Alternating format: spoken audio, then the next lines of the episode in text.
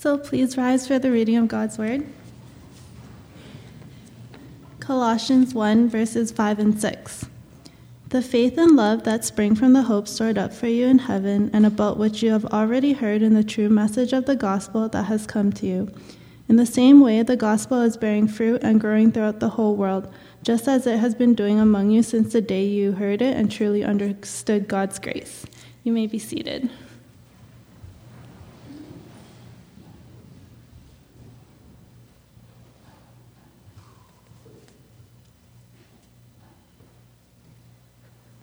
Good morning.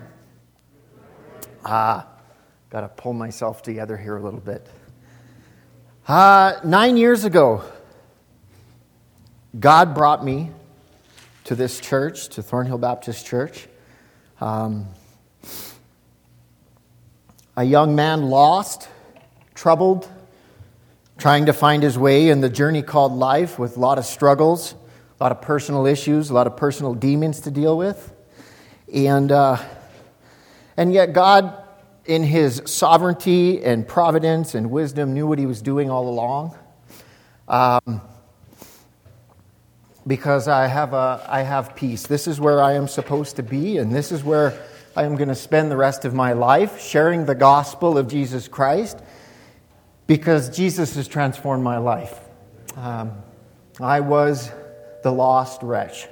And, uh, and God did show his love for me. And uh, he's been showing his love through me into other people's lives as well, uh, my, my own family, and also giving me the opportunity to, to share the truth that we're broken. We're separated from a holy God.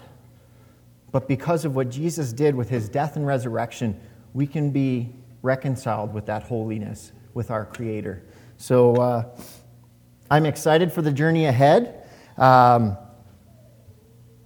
God's got plans for us at Thornhill. Somebody prayed this morning that the empty pews around you, that God would bring those people who need to be here, those lives that are yet to be changed, right here in the Thornhill community, but also around our neighborhoods, because we, some of us come from different neighborhoods, and God wants to use us to impact them. So today, we're looking at the time, and we're celebrating communion after, so um, I had planned on preaching verses 5 and 6 today. I think we're going to just go through verse 5. And uh, as I've been doing so far with these sermons, is I've been following uh, Paul Godhard sermon series, uh, pastor in Vegas, and uh, he's been leading his sermons with Bible interpretation principles at the beginning of each sermon. I'm going to skip that today and pick that up again at a later date. And uh, we're just going to jump right into the Word of God here because I think that's where I feel most comfortable. So, last Sunday we, uh, we talked about encouraging each other in difficult times. We saw that the church in Colossae was going through a tough time because they were under spiritual and theological attack. We were reminded that at any given moment, each of us are in the middle of a difficult time. Or some of us are just coming out of a difficult time. Or some of us are going to be heading into a difficult time. And no matter where you are or what your circumstance is, Jesus Christ is enough. He is all you need. And that is the big idea. The whole theme of Colossians centers around that truth that Jesus Christ, in Him, you are made complete. And we also came to the conclusion that it's not an issue of if you're going to come under spiritual attack, if you're going to go through a tough time, but it's just a matter of when. And of course, how you will respond. We saw that the Apostle Paul responded with a warning about false teaching that was creeping into the church. But he also responded with a letter of encouragement to these believers at Colossae. And he encouraged them this way in verses 3 and 4. Number one, he thanked God for what he had done. Number two, he identified him. He identified with them. And number three, he prayed for them. And number four, he encouraged them in what was going well. Those were the four points we looked at last week. And today we're going to pick up in the last section of verse 4 and start to unpack all that was going well with this church.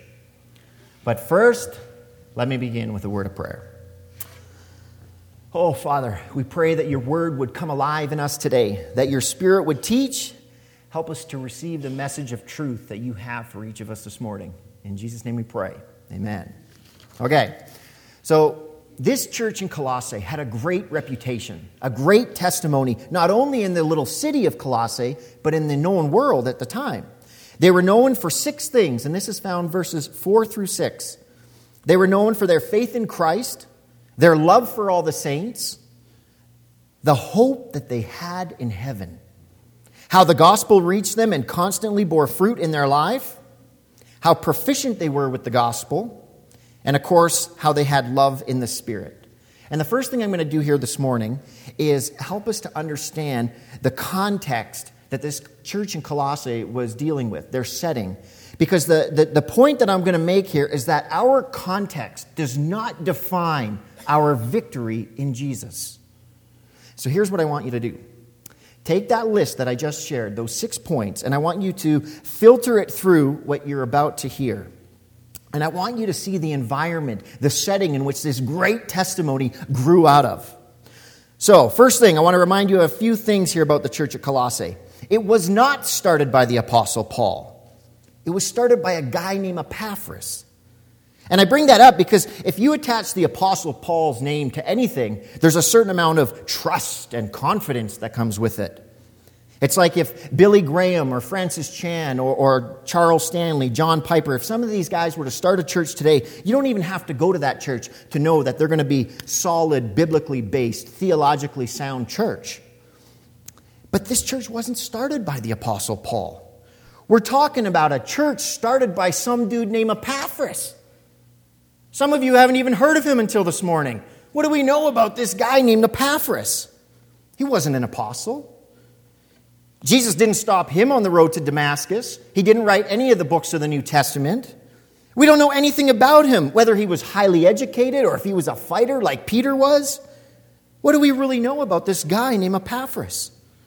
All we know is what the Apostle Paul tells us in the text that he is our fellow bondservant, a faithful servant in Christ.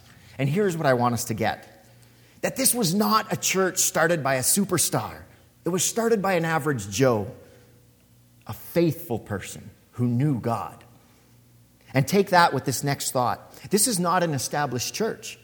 It's a new church plant.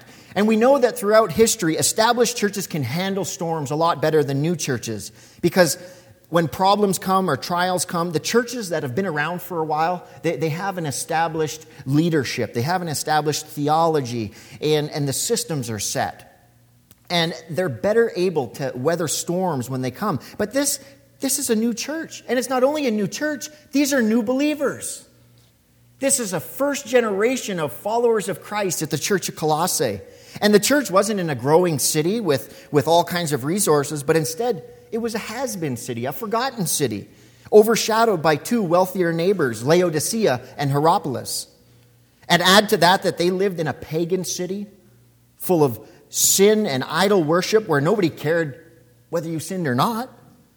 And don't forget to add to the fact that in this church, there, there's a mixed group of people, of Jewish and Gentiles. And for a couple of thousand years, these two people were enemies.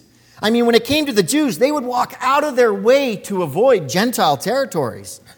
And the Gentiles, they looked at the Jews like uh, a group that looked down upon them. And now you have this church with all these different elements in play. And, and, and this church has little to no resources former enemies in the pews. They're young in the faith, living in a sinful pagan city started by an average Joe. That church should not make it. That church should fold. That church shouldn't make it in that environment, but that's not the testimony that we read here in Scripture. That's not their story, but theirs is a story that is one of the strongest testimonies that we have in the New Testament. And here's what I want you to see on this side of heaven, there's no perfect church setting. There's no perfect church environment. On this side of heaven, there's no Elysium. That was one of the summer blockbusters that came out this year. And, and the movie Elysium was about this separation of people. There was this perfect society called Elysium where there was no problems of sickness or disease, no financial problems, political, relational problems were zero. It was just a beautiful, happy, worry free society. Elysium. Well, that doesn't exist. On this side of heaven, there's no Christian Elysium. where everyone believes the same thing and everyone loves Jesus the same way and everyone acts the same way and they're against the same things. Everyone just finishes church service every Sunday with potlucks and it's that's not reality. There's no such thing as the perfect environment. We live in a broken, hurting, and needy world. And as the church, we're not separated from that. In fact, sometimes, unfortunately, we as the church can add to that brokenness and that hurt. And the reason I say that because the church itself is full of broken and hurting and needy people who have recognized that they need a savior. And they're coming to church. We're coming here because we know we need help. And a lot of us here have met Jesus already and we've been helped and we're coming here to worship God together. And when you bring in past hurts and present hurts and drop it into one setting with people who are far from perfect, there's going to be problems that come. Spiritual attacks should be expected. Problems will be there. There's going to be issues in the church because the moment that you bring in all kinds of different hurting, broken, needy people with different issues, different thoughts, all these ideas in one spot, there's going to be tempers that flare. And, and there's of these issues that happen and sin that comes out of it. I mean, that's just reality. So there's going to be spiritual attacks in the church and from out of the church. And the point is, if we look at our setting and our circumstance and we just say to ourselves, you know, if I lived at a different place, or if we didn't have these people over here, or our situation was different, or if we, we didn't have this problem, then we could really live in victory for Jesus. That's the wrong perspective. Our life situation does not determine our victory in Jesus. Your setting does not determine your victory in Christ. My circumstance does not define my victory in Jesus. Amen. Do you get the picture? That's the church at Colossae. That's the background. Now let's get into the scripture. Verses 4 and 6. Um, like I said, I won't have time to go through it all today, but we'll go through the first three points. I'm going to start actually for context from verse 3 for maybe some of you who weren't here last week. Verse 3 We give thanks to God, the Father of our Lord Jesus Christ, praying always for you. Since we heard of your faith in Christ Jesus and the love which you have for all the saints, because of the hope laid up for you in heaven, of which you previously heard in the word of truth, the gospel, which has come to you just as in all the world, also it constantly bearing fruit and increasing even as it has been doing in you also since the day that you heard of it and understood the grace of God in truth. I'll stop right there. All right. The start of the first two sermons in the series. Um,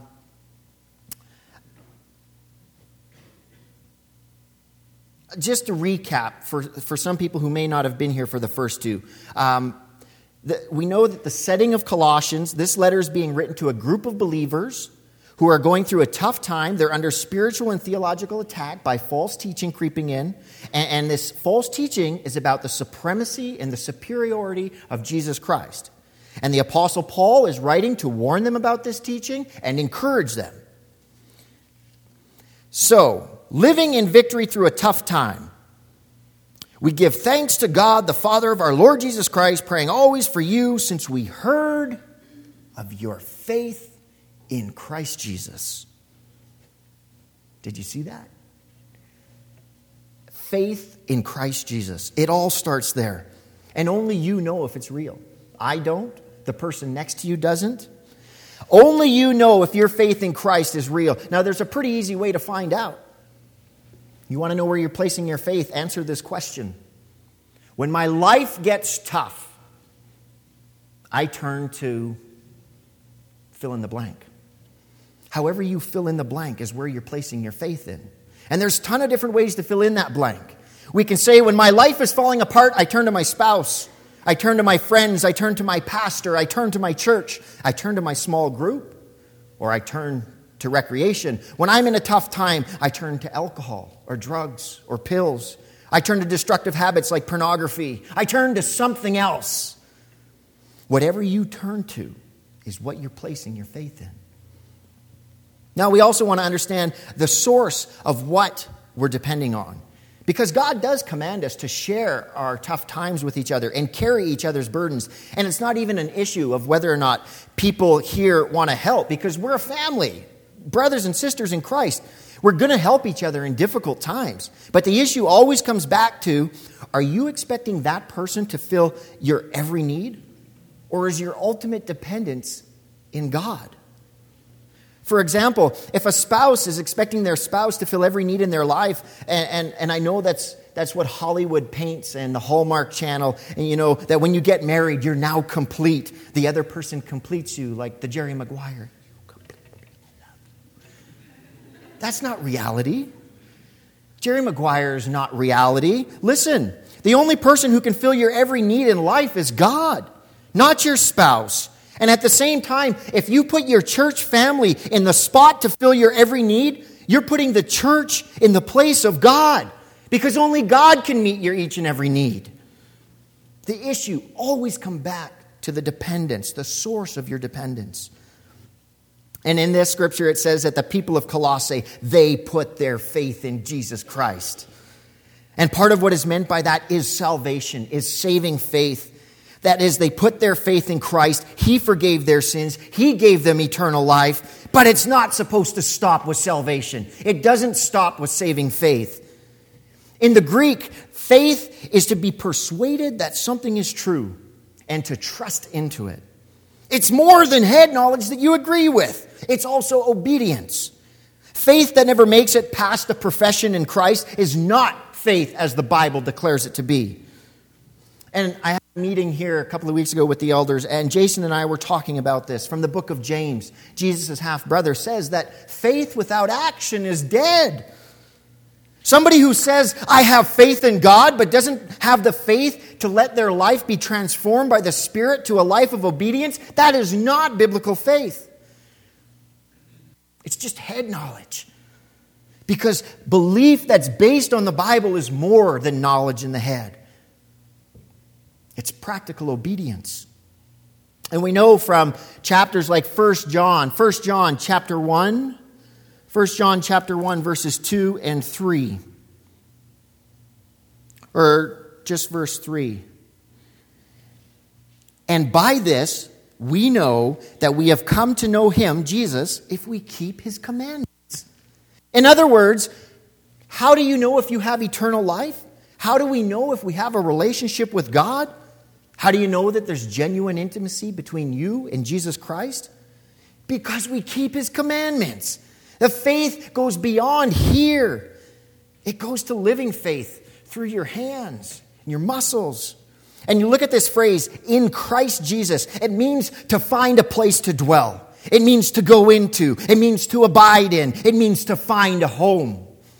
And when he says that they're in Christ, he's saying that they are secure and they are anchored in Jesus Christ. Or let's take this idea for a moment. There are some Christians that will get upset because somebody has told them that the reason God's not answering your prayer is because you don't have enough faith. The reason that God is not healing someone in your life is because you don't have enough faith. If you just had more faith, then you would see more victory in your life. And then people think that the problem then is between them and God is my faith is not strong enough. You know, that's the whole premises of one of my first uh, movies that was leading me to explore things of God was a movie called Leap of Faith. And it was with Steve Martin, and, and, it, and it builds on this truth that it's not the amount of faith that you have, but it's the object in which you put your faith into. Think of it like this I got to find a way to get hockey into every sermon. There's two people that got to play a game of hockey for everything they have in the world. And now, this one person, he has a tiny little bit of faith. Faith like a mustard seed, you could say. That having a team, maybe with some NHL All Stars like Crosby or Ovechkin, maybe Stamkos, Iginla, having a, a lineup with those on his team. He has a little bit of faith that, that he might win. But then there's another guy, and he has tremendous faith. He believes in his team, even if his team is full of some Thornhill Baptist Church alumni NHL hopefuls from our skating day last year. You guys remember we went out skating. I think that might be David's first time on skates. And Mark and Debbie, is that your son? The point is, if you line those two up to take a face off, who's going to win the draw? Probably Sidney Crosby. Because it's not the amount of faith that you have in your team to win the game, it's the object in which you put your faith into. Okay? And what they're saying here in the text in Colossians is that their faith was in Jesus Christ. It was anchored in Him. They were secure in Him. He was the object of their faith. It didn't matter how much faith they had, it's who they had faith in. Not a program, not a people, not a pastor, not their setting, not any of these other different things, but Jesus Christ Himself is what their faith was anchored into. And that is so crucial in living in victory during a tough time. Because if your faith is relying on your friend to always come through for you, just know that you're going to be set up for failure. If you think that your faith is going to be in your spouse to understand everything you're going through and, and, for your pastor to know exactly what's on your heart and, and, and, your church to just step up like we got this red phone to God and you know God says so and so is having a tough day and you need to call them this morning and encourage them. If you think that's the way it's going to happen then you're setting yourself up for more failure because your faith has to be anchored in Jesus Christ and nothing else. Amen. How do you live in victory during a tough time? Second point, you maintain a love for all the saints. That's the last part of verse 4. If you want to know if you're really anchored in Jesus Christ, read verse 4 again. We heard of your faith in Jesus Christ and the love that you have for all the saints. The evidence that you're secure in Jesus Christ is the evidence that you have a love for God's people. This is defined better again. Uh, John's buddy, uh, Jesus' buddy John. 1 John chapter 3, verse 14. We know that we have passed out of death into life because we love the brethren. He who does not love abides in death. Some of your translations will be saying love for God's people.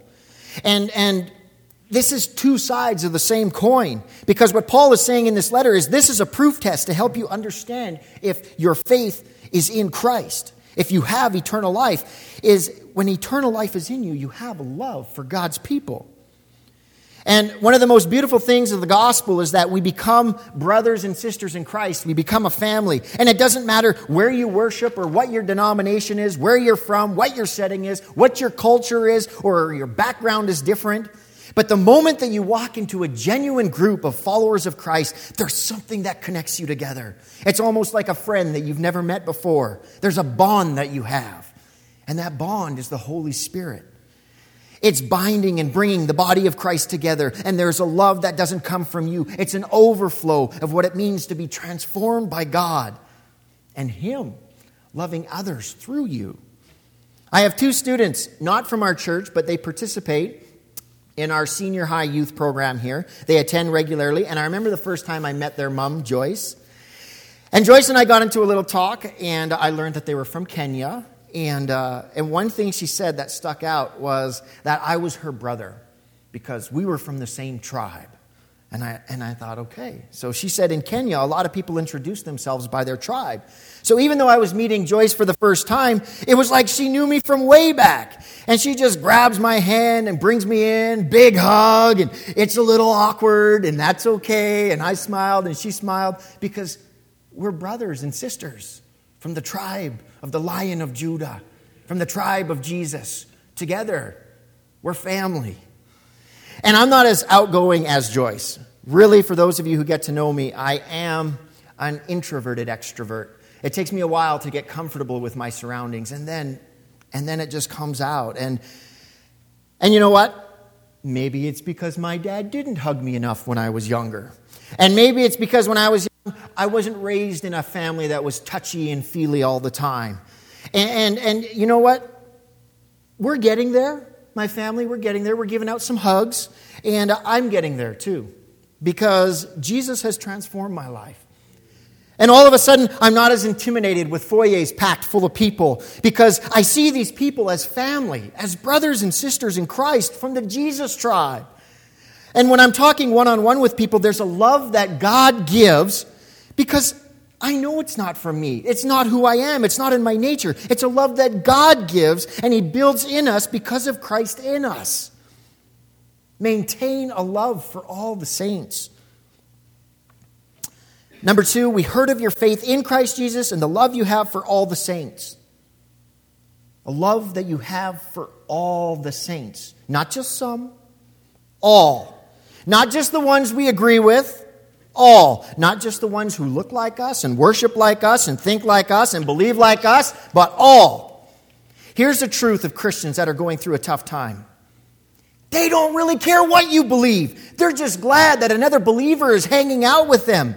When people are suffering and people are going through a difficult time and they're under spiritual attack and they're looking for help, they don't care if your denomination is different.